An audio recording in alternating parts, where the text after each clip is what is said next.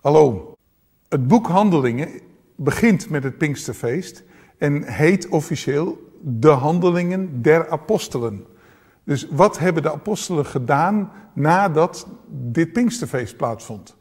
Je zou ook kunnen zeggen, het boek gaat ook over de handelingen van de Heilige Geest. Wat gebeurde er onder invloed van die wind van de Heilige Geest in de rug van deze eerste volgelingen van Jezus?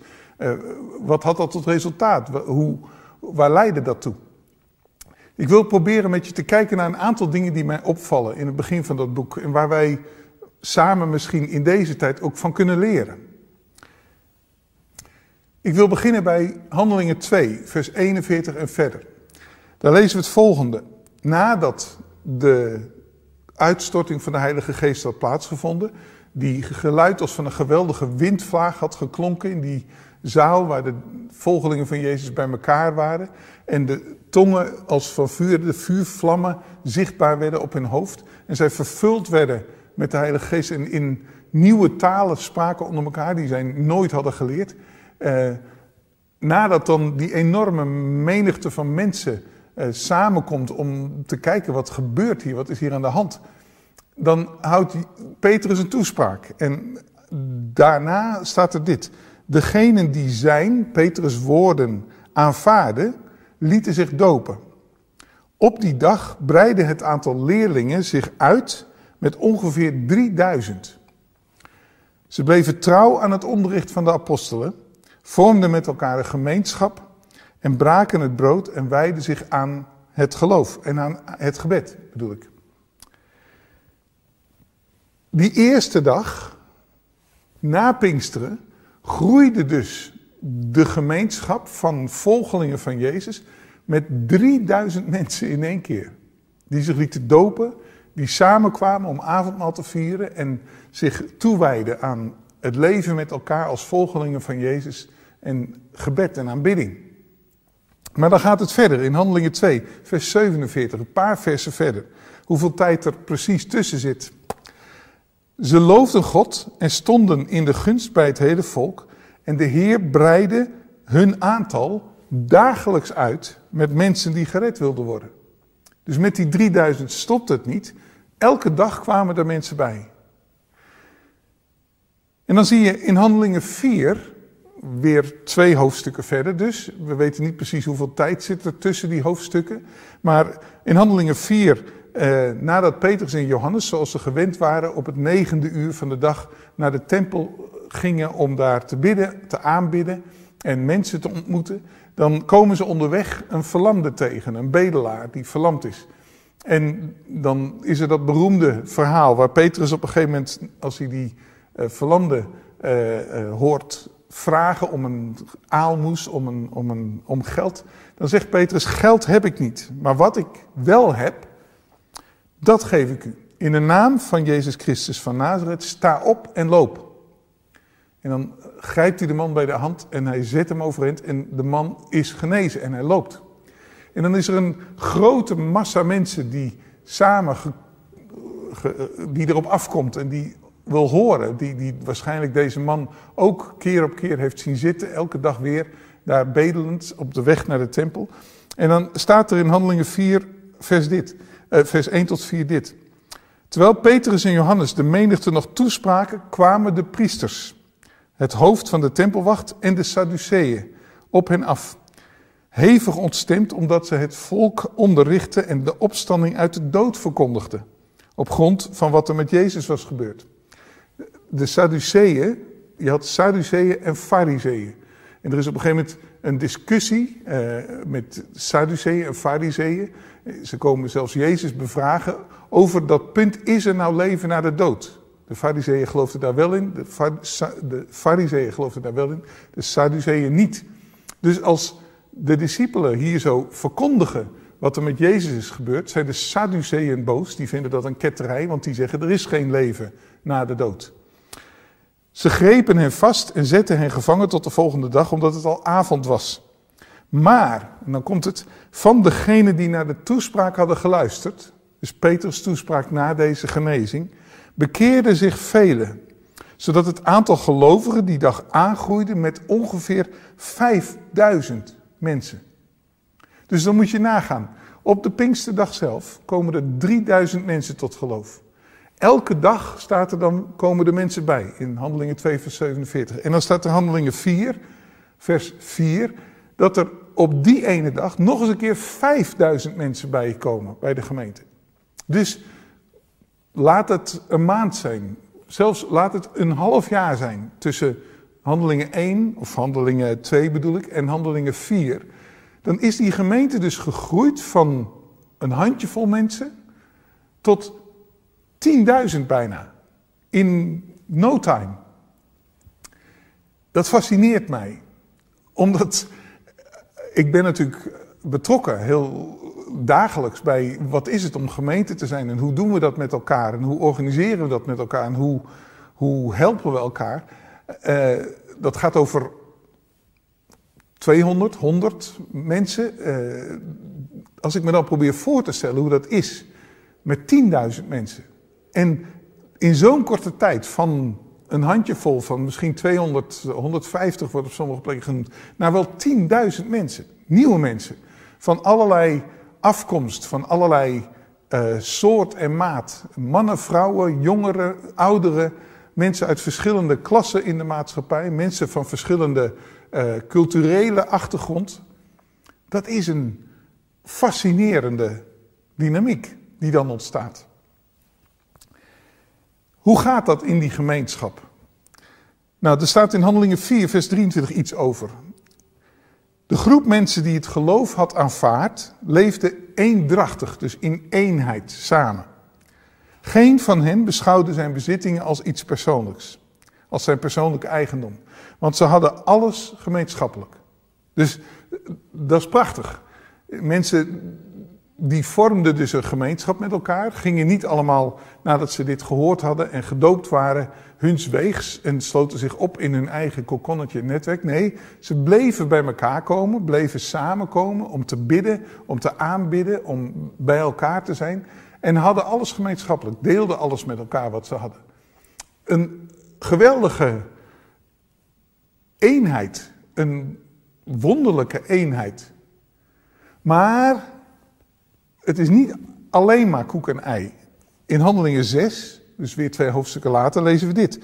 Toen het aantal leerlingen toenam, dus nog verder toenam, ontstond er op een gegeven moment ontevredenheid bij de Griekstaligen, die de Armeens, Aramees sprekende verweten dat de weduwen uit hun groep, dus de Griekstalige weduwen, bij de dagelijkse ondersteuning werden achtergesteld.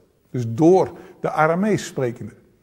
Maar zeer waarschijnlijk zijn die Griekstalige mensen die bij de gemeente, bij die eerste gemeente hoorden, mensen die zijn opgegroeid in de Griekse cultuur. Mogelijk uh, Joodse mensen die familie, uh, waarvan de familie in Griekenland woonde.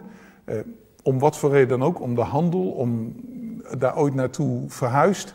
Opgegroeid met de Griekse cultuur, met de Griekse school.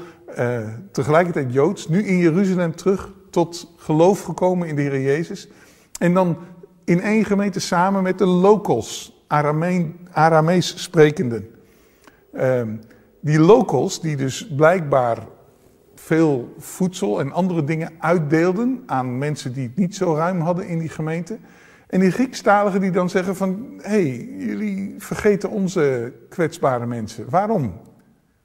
Er ontstaat oneenigheid, staat er ontevredenheid. Nou, eerlijk is eerlijk, ik had, heb zoiets van, jongen, nu pas. Met zoveel mensen bij elkaar, zoveel verschillen. En dan pas in hoofdstuk 6 lees je dat er hier een klein beetje spanning is. Ik had veel meer verwacht, veel ingewikkelder. Een wonder van eenheid, wat mij betreft tot nu toe. En tegelijkertijd, eerlijk, beschrijft de Bijbel, ja, maar het was niet allemaal vanzelfsprekend. Het was niet allemaal koek en ei. Hoe doe je dat? Die eenheid. En waarom is dat nou zo belangrijk? Nou, daar wil ik even beginnen. De Heer Jezus die zegt in Johannes 13 het volgende. Een nieuw gebod geef ik jullie. Dat jullie elkaar lief hebben. Zoals ik jullie heb lief gehad. Dat jullie elkaar zo ook lief hebben. Hieraan zullen alle weten dat jullie mijn discipelen zijn, als jullie liefde hebben onder elkaar. Dus de Heer Jezus die zegt heel duidelijk dat een gemeenschap van mensen die zo verschillend is, in liefde met elkaar samen zijn en het zichtbaar is dat ze van elkaar houden, dat ze elkaar lief hebben, dat is een wonder, een teken waaraan iedereen om hen heen zal herkennen dat jullie, dat zij bij mij horen. Maar hij zegt nog iets, een tweede ding. In Johannes 17, als hij bidt tot de Vader, dan zegt hij dit. Ik bid niet alleen voor deze, maar ook voor hen die door hun woord in mij geloven. Dus dat zijn de mensen van de eerste gemeente, die door het woord van de discipelen tot geloof komen. Maar dat zijn wij ook. Want je zou kunnen zeggen, in de keten van door de geschiedenis heen ben ik, ben jij ook iemand die door het woord van die eerste getuigen uiteindelijk tot geloof gekomen is. Jezus bidt voor ons en dan bidt hij opdat zij allemaal één zijn. Zoals u, Vader, in mij en ik in u. Dat ook zij in ons zijn. Opdat de wereld gelooft dat u mij gezonden hebt. Jezus zegt dus met andere woorden, zo'n gemeenschap waar mensen elkaar lief hebben en één zijn, eendrachtig samen zijn, dat is het grootste getuigenis waardoor de wereld om ons heen herkent dat Jezus de Zoon van God is. Met andere woorden, dat gold toen voor die eerste exploderende geloofsgemeenschap, maar het geldt net zo hard voor ons nu. Nou, hoe doe je dat? Afgelopen week luisterde ik naar een uh, toespraak van Alexander Venter. En die zei iets heel leuks, iets, iets leerzaams. Hij had het ook over die liefde en eenheid. Uh, en hij zei, Jezus maakt het ons eigenlijk niet echt gemakkelijk. Dat heeft hij nooit gedaan. Kijk naar de groep van zijn eerste volgelingen. Als hij die mensen roept, wat voor mensen roept hij dan? Als je een beetje eenheid had gewild, dan had je misschien het beste alleen maar vissers kunnen roepen. Maar Jezus roept een aantal vissers, zoals bijvoorbeeld uh, Petrus en Andreas. Petrus heette toen nog Simon. En dan vervolgens roept hij ook een tollenaar, een belastingambtenaar, Matthäus genaamd. Uh, iemand uit de, nou ja, in ieder geval die zich omhoog gewerkt had tot de rijken in de samenleving. En die, het, die zeer wel gesteld was, die waarschijnlijk um, vond dat die vissers af en toe een beetje roken naar vis en naar zweet. Ook niet misschien die vissers de slimste mensen vond die Jezus had uitgekozen. En dan roept Jezus vervolgens Simon de Zeeloot. En zeer waarschijnlijk uh, was Simon, die de bijnaam de Zeeloot had, een zeeloot, een vrijheidsstrijder. Die dus naar Matthäus de tollenaar keek als een landverrader. Een belastingambtenaar voor de bezetter. Alleen die vier al bij elkaar, dat is, je zou bijna zeggen, een recept voor oneenigheid, voor verdeeldheid. Waarom doet Jezus dat? Waarom creëert hij zo'n gemeleerd gezelschap? Het gaat ook niet altijd van een leien dakje in die groep van twaalf apostelen, twaalf discipelen, van, volgelingen van Jezus. Uh, je leest bijvoorbeeld op een gegeven moment in uh, uh, Matthäus 20, vers 28, hoe ehm, Johannes en Jacobus, hoe hun moeder naar Jezus gaat om te vragen dat Jezus belooft dat haar twee zonen later in Jezus koninkrijk aan zijn rechter en linkerhand zouden mogen zitten. Dus met andere woorden, de hoogste plaats, de belangrijkste zouden mogen zijn. Je kunt je wel voorstellen, tenminste ik stel me voor, als de rest van die mannen horen dat deze twee mannen hun moeder naar Jezus toe gaan met zo'n vraag. Eh, wat, wat doet dat in zo'n groep? Jullie willen de belangrijkste zijn. En je stuurt zelfs je moeder om dat te regelen. Kortom, het is een spannend gebeuren geweest. Niet vanzelfsprekend een eenheid met liefde onder elkaar. En in deze groep maakt Jezus deze twee dingen bekend. Aan jullie liefde zullen de mensen je herkennen als mijn volgelingen. Aan die eenheid zullen ze weten dat ik de zoon van God ben. Hoe doe je dat, die eenheid? Overigens, in de eerste gemeente was het dus precies hetzelfde. Je ziet het, mensen van de Griekstalige van Griekstalige afkomst, uit die, met de Griekse cultuur waarschijnlijk in hun wezen. Uh, uh, met mensen, de locals, de Aramees sprekende. Uh, er was jong, er was oud, er was geschoold, ongeschoold, er was rijk, arm. Alles bij elkaar. Het zal niet vanzelfsprekend een eenheid zijn geweest. Toch zegt Jezus, dat is zo belangrijk. Als ik jullie bij elkaar breng, als zo gemeleerd gezelschap, dan wil ik graag deze dingen zien gebeuren. Want daaraan zal de wereld het wonder herkennen van mijn evangelie. Als ik aan ons denk als gemeente, op het moment dat we samen zijn, als we elkaar een beetje hebben leren kennen, als we een beetje een hechte gemeenschap beginnen te vormen, maar we gaan vervolgens met de wind van Pinksteren in onze rug getuigen zijn in deze wereld. En mensen, stel je voor dat mensen Jezus aannemen, dan is er geen enkele garantie dat die die vanzelfsprekendheid die we begonnen te voelen met, in onze gemeenschap, waarbij we elkaar een beetje leerden kennen en waarderen, dat die, dat die zomaar blijft. Want er komen weer hele nieuwe, andere mensen binnen met hun eigen problemen. Eh, rijp en groen zou je kunnen zeggen. Mensen die nog helemaal moeten ontdekken wat het is om Jezus te volgen. Die zich op sommige momenten in onze ogen misschien wel helemaal niet goed gedragen.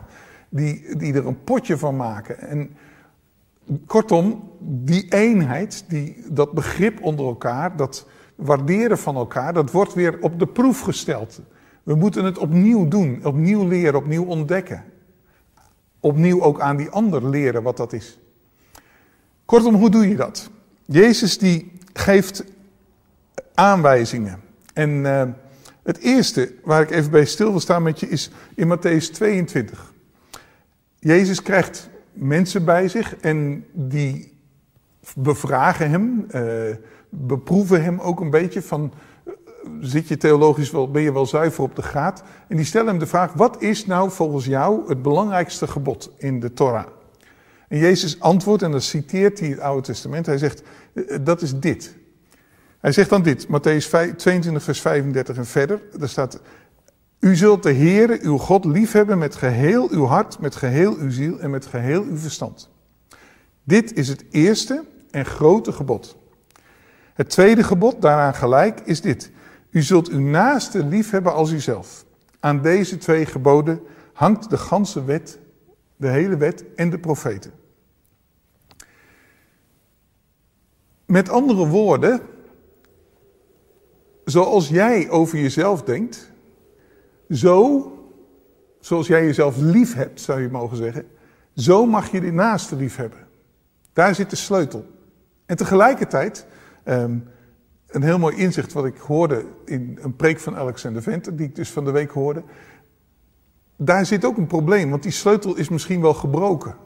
In mij of in jou, in ons.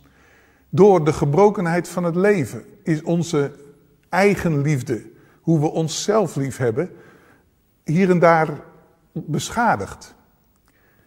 Misschien heb jij jezelf ook wel eens horen zeggen, eh, negatief over jezelf horen praten. Of als je in de spiegel keek, heb je misschien wel kritisch of negatief naar jezelf gekeken.